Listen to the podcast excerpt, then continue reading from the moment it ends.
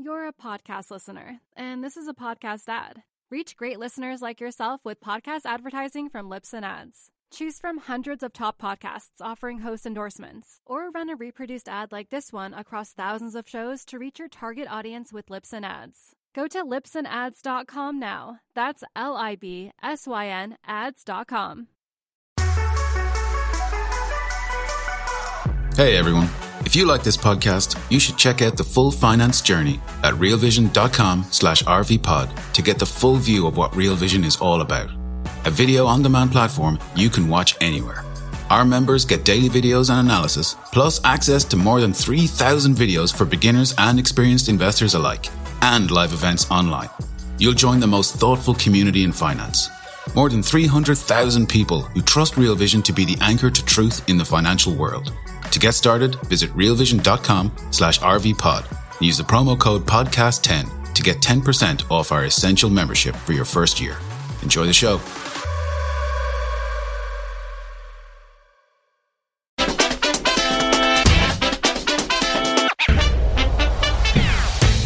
Hi, everyone. Welcome to the Real Vision Daily Briefing. It's Thursday, July twenty-eighth, twenty twenty-two. I'm Maggie Lake, and here with me is George Goncalves, and we are going to try to unpack why the day after a Fed rate hike, with the U S in or on the brink of recession, U S stocks are rallying at the same time that bond yields are falling. George, I'm so happy you're here to sort of help us make sense of this, because we had another one percent gain across the board for U S stock uh, indices after a monster rally yesterday, and the ten-year U S Treasury yield down to two point six percent. So what do you make of this market action? What is it telling us? Well, great to be back on, and it's definitely a confusing and maddening market, uh, to, to say the least. Um, you know, look, we're we're experiencing this kind of what you know, you can characterize as a relief rally. You could also characterize it as, you know, perhaps the Fed now will come back and save the day, because we've seen things get so bad that eventually this forces the Fed to, you know, stop in its tracks, or maybe even have to unwind some of these hikes in the near future. I mean, to me, that, you know, is, you know, very wishful thinking on the part of the market. Uh, but, you know, there is an element of the connection, which is very mechanical, especially with, within the tech stocks and the rates market. These are long duration assets, with the ten-year rate rallying as much as it has, and the curve maintaining its inversion, and rates, you know, heading lower, is making, you know, stocks, again, a little bit attractive on a relative basis, but also this kind of discount factor argument and long cash flows inside tech companies. That's really, I think, what's at the, you know, the, the crux of what's behind this big move in the last two or three days. Yeah. And I and I think you're right. You know, it, it's we, we heard a lot of people talking about the Fed pivot. It does seem that people have sort of played out the things they think are going to happen based on some of this data that's come in, decided the Fed's going to have to abandon this aggressive stance, and they're kind of front running all of the things that that implies, as you just said. Let's start with with some of the factors in those assumptions. We had a negative reading on G D P, right, the big growth measure today, but we saw Janet Yellen, U S Treasury Secretary, President Biden, both coming out. I mean, all over Washington, the political narrative is like, whoa, whoa, whoa, we're not in recession. It's not that bad. Don't just look at that minus sign in front of the number. Um, where do we know, or it, what are you looking at to try to figure out, putting that politics aside, you know, whether we're in recession, how severe it's going to be? I mean, what is the growth picture that you're looking at? So look, I've been pretty pessimistic all throughout twenty twenty-two and heading into this year. I thought the growth slowdown would happen more towards the back half of the year, but nonetheless, we've gotten, you know, we've gotten basic confirmation. This is a, this is a weak year, and it's a, a reflection of a boom bust cycle, a very classical kind of a lot of, a lot of growth, kind of sugar high that we had in late twenty twenty into twenty twenty-one, that you kind of give it all back and then some, which I think is what the process that we're going through right now. And, and it's led to, a, at a minimum, shallow growth and weaker than ex- expected. That's that's number one. And, and look, we could be technically in a recession. There's a lot of moving parts that go into calculations of the G D P. I'm not going to defend one side or the other. I do think that growth is definitely uh, weak and has been decelerating for quite some time.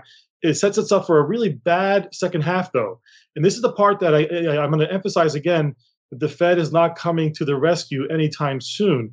In times past, whenever we get like evidence of weakness, everyone can always bank on, well, the Fed will eventually either cut rates, do Q E, do something to kind of, you know, come in and, and save the day.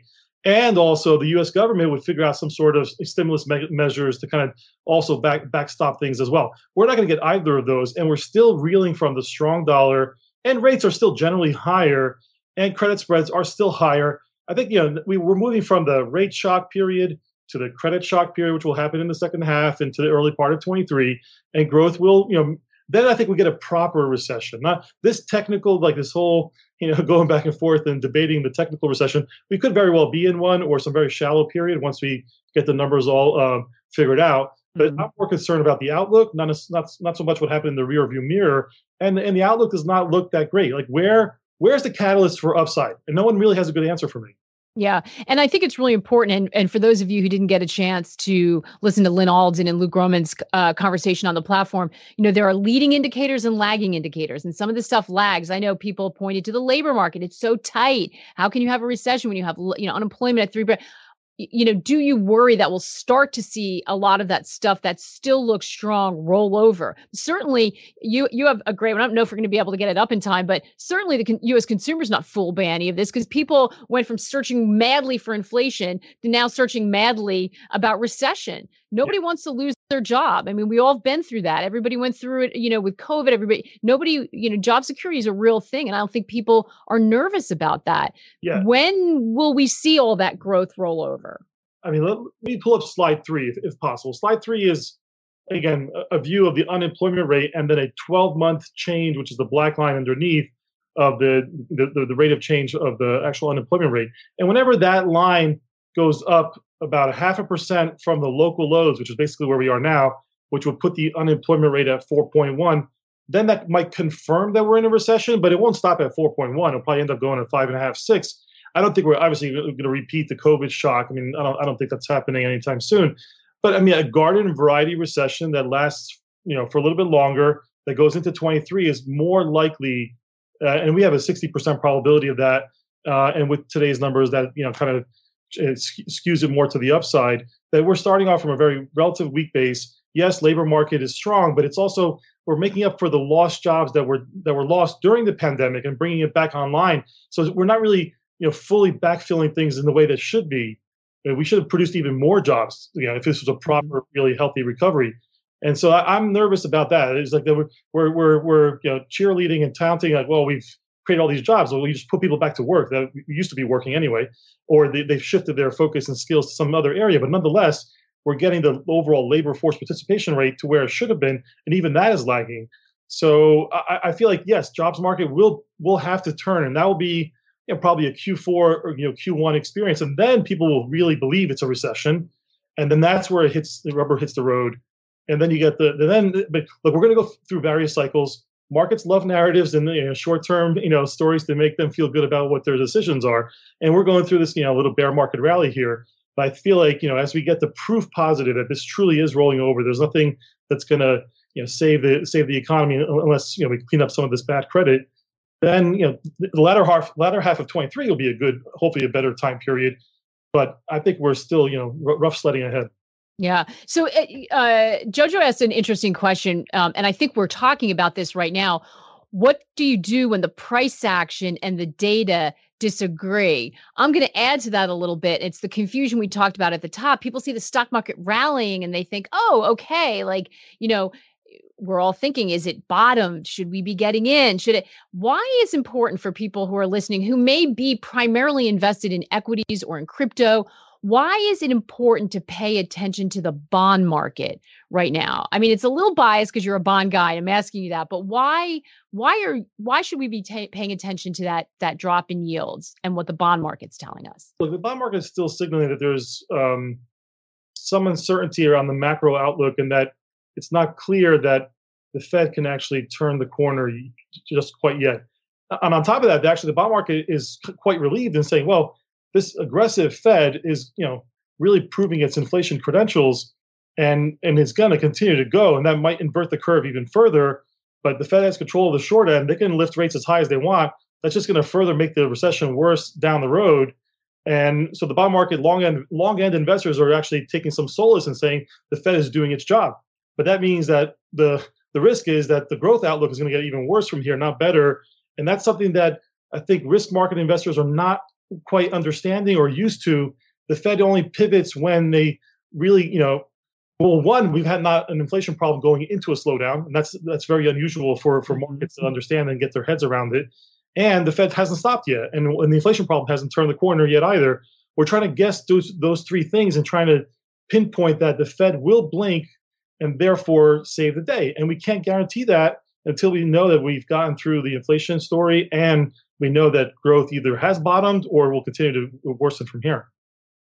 Hey, everyone, we're going to take a quick break right now to hear a word from our partners. We'll be right back with more of the day's top analysis on the Real Vision Daily Briefing.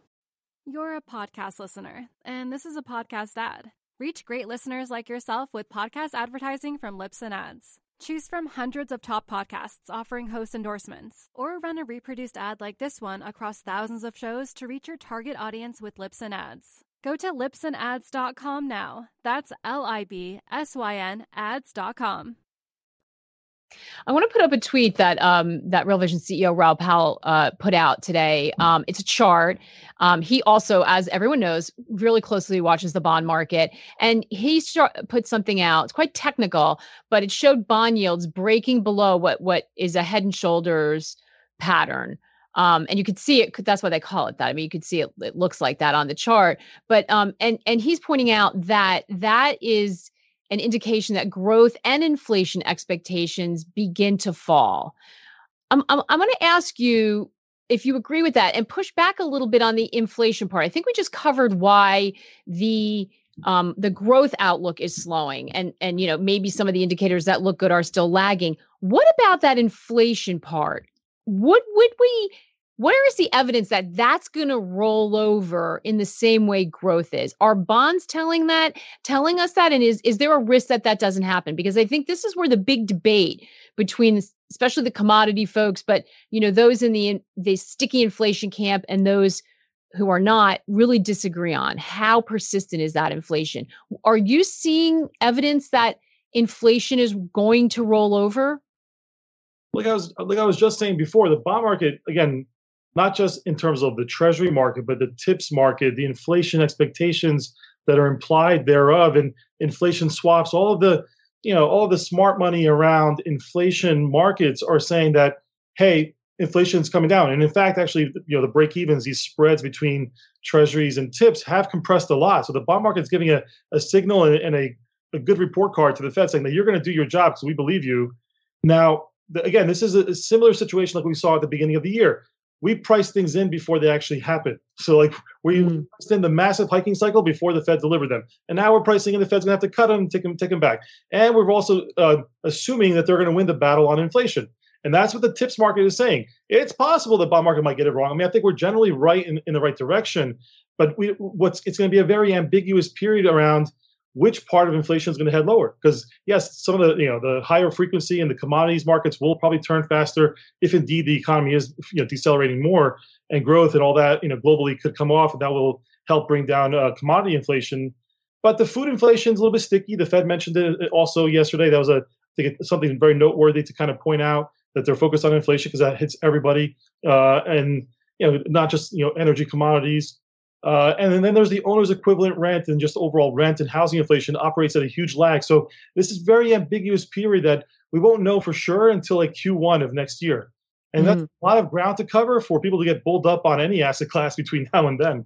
Yeah, that's a great, great point. You know, I think that uh, Jim Bianco and Joseph Wang had a conversation uh, uh, yesterday. I think it aired today on the platform. Uh, you can go check it out, the full interview there. But Jim was expressing concern that may about the level of bond market volatility that we've seen, right? We're used to equity market volatility. When you're looking at bonds, they don't usually exhibit you know, at, at least over long periods of time or, or, or months at a time, this sort of same kinds of swings. We don't expect that. I mean, he's noticed it and he's concerned about it. Let's have a listen to that uh, clip from that interview.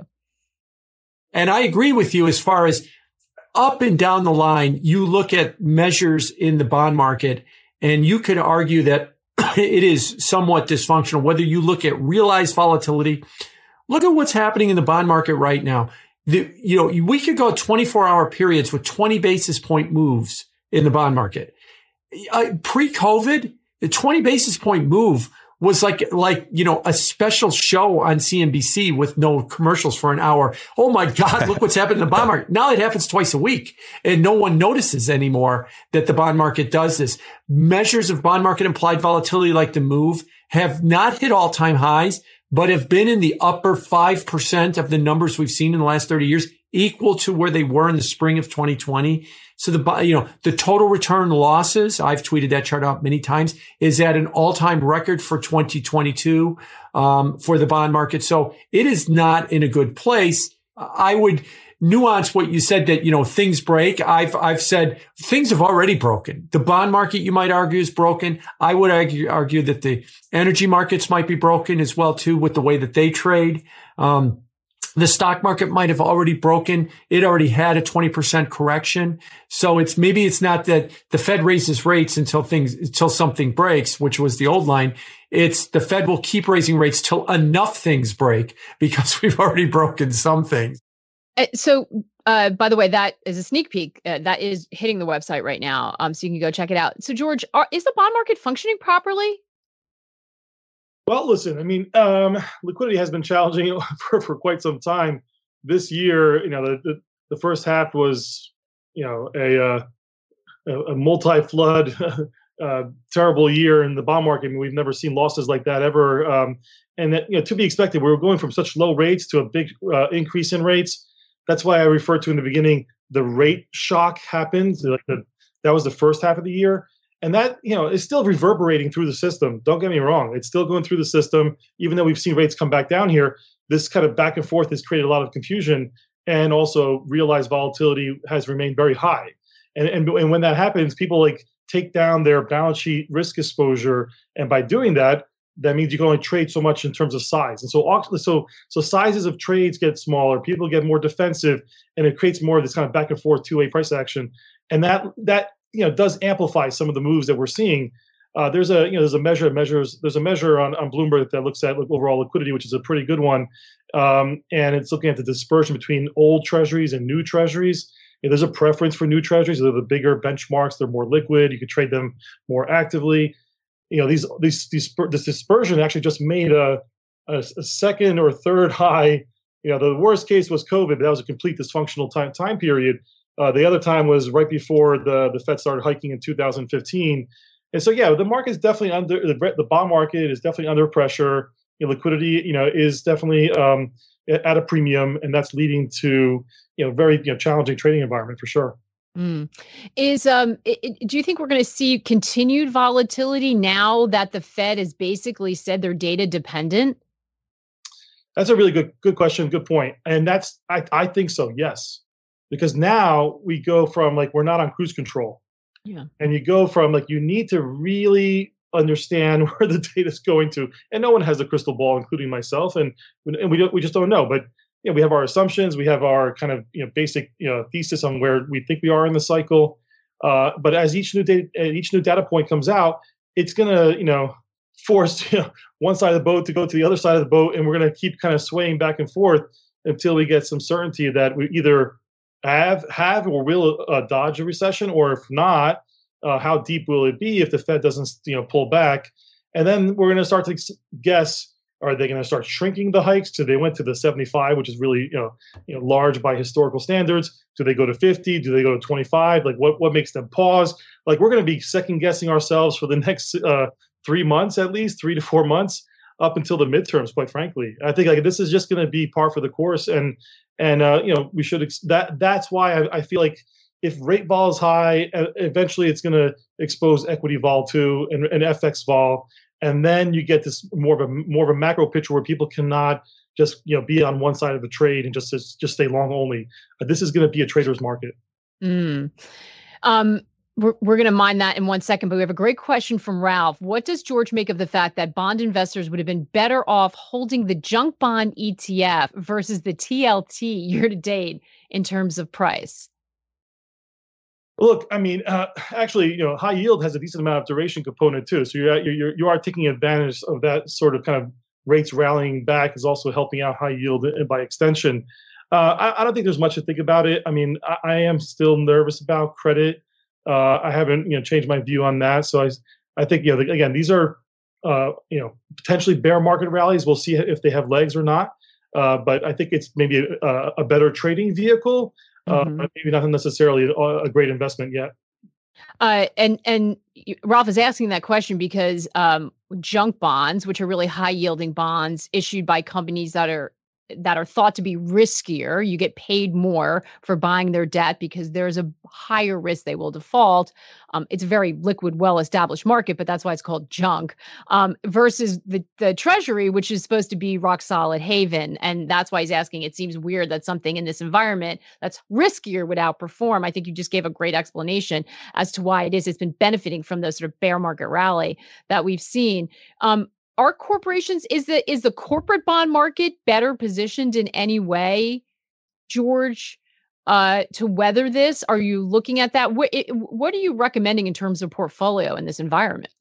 So I, actually, you know, the corporate bond market, broadly speaking, even high yield in some areas are should be able to weather if we have a garden variety recession, you know, something akin to the late eighties, early nineties, or early two thousands coming out of the dot-com period.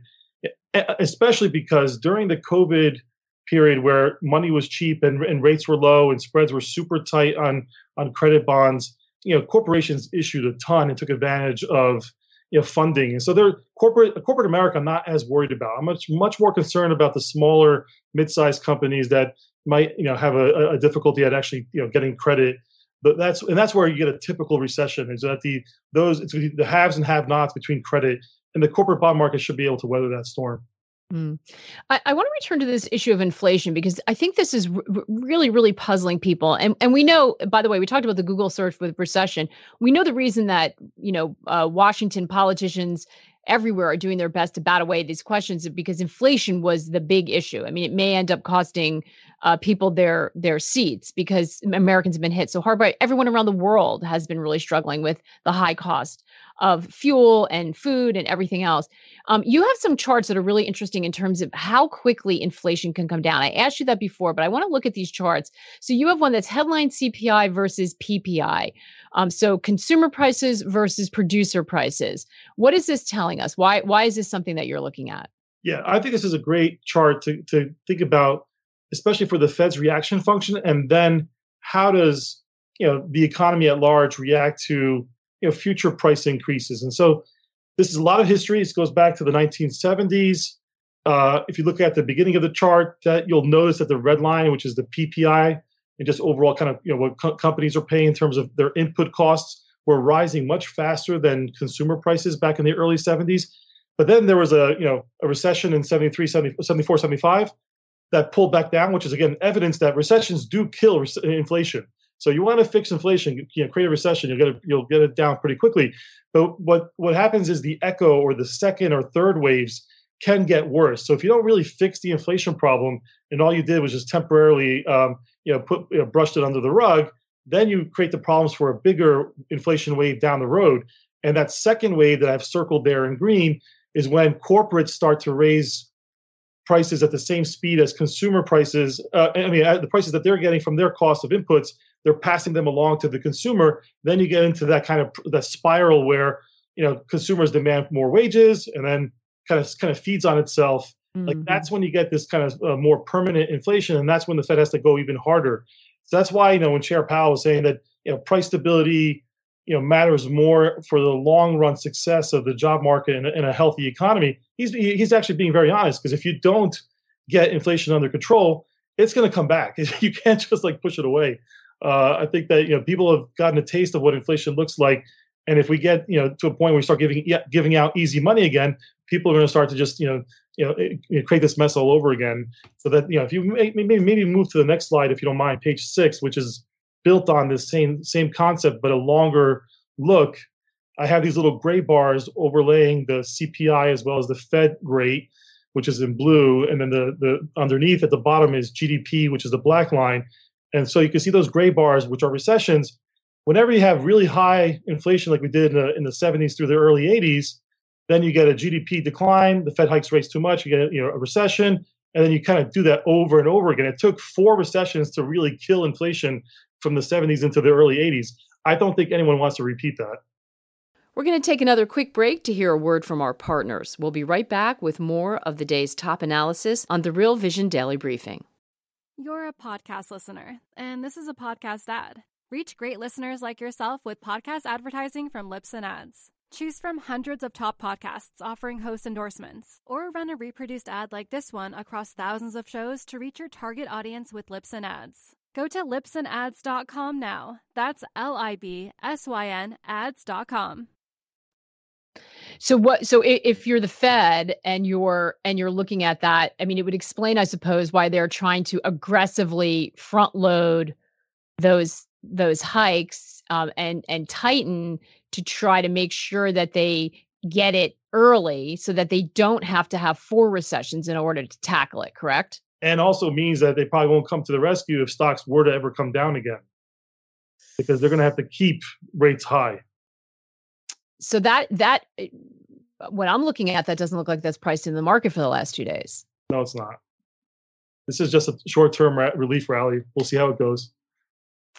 So that's really interesting. Why do you think, if everyone's looking at this data, that people are getting so ahead of themselves thinking the Fed's going to pivot? It, have we just been trained that way in the last period of Fed po- monetary policy, that that is what happens? Yeah, there's that. I mean, I think the, the, the whole FOMO concept has not really been put to bed either. So there's still, you know, there's still, and it's still a traders type market. Um, and and we're in the middle of summer, and we're going into August. I feel like this is, you know, this is more just market, you know, trading, not necessarily mm. big long-term view or bet here. And that you're talking about that in terms of equities. Is it the same for bonds? To a certain extent as well. Because, I mean, there's a limitation to how much ten-year can rally if the Fed is not done hiking yet. I mean, I mean, yes, they can invert the curve even more so. And that's, you know, completely possible. The Fed can do whatever it wants with the front end. But at some point, there's going to be a disconnect between if, if the short-term rate's at three point five percent, four percent, and the ten years at two point five percent. That doesn't make any sense.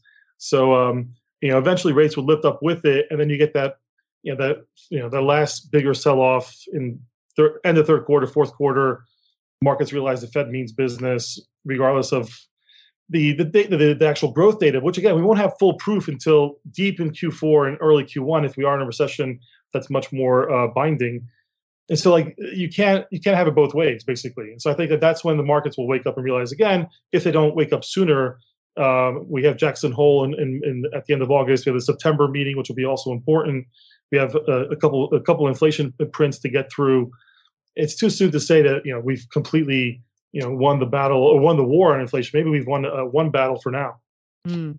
And it's interesting because, uh, you know, do you worry that when you see risk assets rallying, we did just get a little bit of fiscal something passed in Washington, that it sort of undoes what the Fed is trying to do in terms of inflation expectations? Are the markets working against the Fed right now by by with this rally? Well, listen, again, Fed's tools are very blunt, and, and they ultimately come down to a version of financial conditions tightening, and so the market just eased for the Fed, both on the rates side as well as, you know, credit and equities. So we know that now the Fed has to work a little bit harder if they truly are trying to get at aggregate demand gets completely driven and keyed off of wealth effect.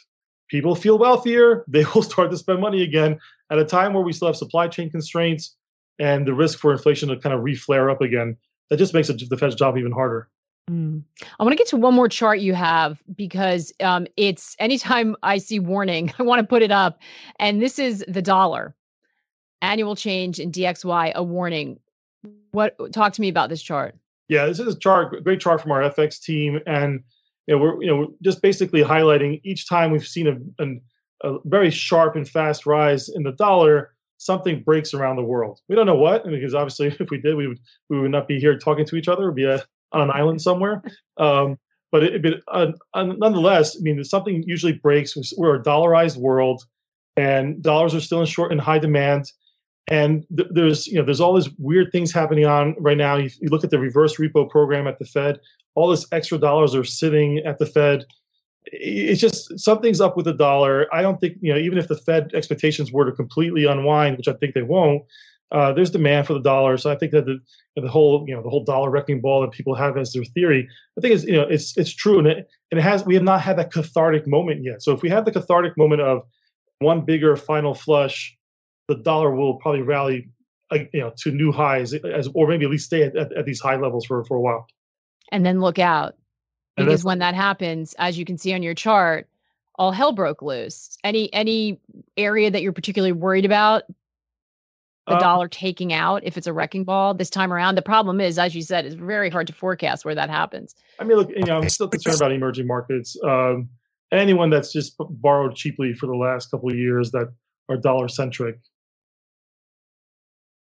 You need to be careful. Um, I have to ask this question because the handle is so hilarious. Who sent them to the nursing home on Twitter wants to know, have bonds broke the forty-year channel of lower yields? So so my definition, kind of like almost like an N B E R recession view, where like you have to have two quarters of negative growth or, you know, a long enough period of, of, of, of weakness to characterize it as a recession. My view is like, we maybe have broken the the forty-year bond bull market uh, run. My view was we need at least two quarters of rates staying above three percent. And right now we're not. So you know, we, we got uh, above that level in Q two. We stayed there into the close, I think, you know, roughly around that level um, on average for the quarter. If Q three were sub three percent and heading lower again, it could have just been an anomaly of what we just went through. Um, again, short-term rates reacted more to the inflation move than the long-term rates, because the long-term rates know that deep, you know, long term, the U S has structural issues mm-hmm. on demographics as well as just uh, all this debt in the system. It's hard to keep high rates. So I think that, you know, you could say at a minimum we're going to go sideways, and you know, and that could be doesn't mean we enter into a bear market. This idea that you have a bull market for forty years means you have to enter into a bear market. I don't buy that, because we need low rates to keep this thing going. Mm, that's a great point. It doesn't have to have to, you know, look in that V shape. So, so if I, it's been, it's been a fascinating conversation, George. And if, if I'm sort of listening to what you're saying, it sounds like you are you are way more cautious than a lot of people out there. You're concerned that this is an overreaction by the market, both equities and bonds. You know, the the Fed does not have a cape on. They are not going to come to the rescue. They may still be more aggressive than we anticipate. Inflation is still a problem that's got them handcuffed. Is that a fair? Is that a fair that's, that's assessment? Summary. That's yeah. A summary. So, what do you, what is cash? Is cash the recommendation in, under those circumstances? Is there anywhere to hide for this sort of realization that everyone's mispricing everything right now? No, look, I, I still think the, and I've been saying this, you know, the, the very front end of the, of the credit curve offers you yield. Even front end treasuries offer you yield for the first time. They're not necessarily cash, but they're close enough to cash. Uh, and you look for anything that's yield and high quality. You know, mortgage-related products also look interesting. They had a really tough first half of the year. Uh, you know, these are high-quality, liquid, fixed-income portfolios. Like, like that's where you need to, like, you know, weather the storm. And then, you know, if you know, we'll see how the risk markets behave uh, in the coming months and quarters. You know, there's going to be values to be had going forward. I, I just don't think you should chase the chase the market. Some sound and sage advice. George, it's been an absolute pleasure. Thank you so much for being with us today. Great to be here. Thank you.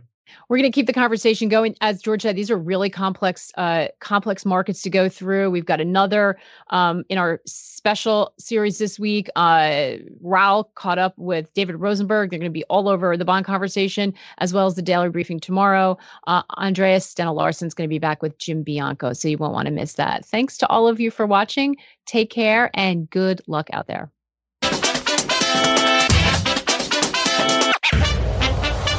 What's up, revolutionaries? Thanks for tuning in to the Real Vision Daily Briefing. For more content like this, head over to real vision dot com and get unfiltered access to the very best, brightest, and biggest names in finance. You're a podcast listener, and this is a podcast ad. Reach great listeners like yourself with podcast advertising from Libsyn Ads. Choose from hundreds of top podcasts offering host endorsements, or run a reproduced ad like this one across thousands of shows to reach your target audience with Libsyn Ads. Go to libsyn ads dot com now. That's L I B S Y N ads dot com.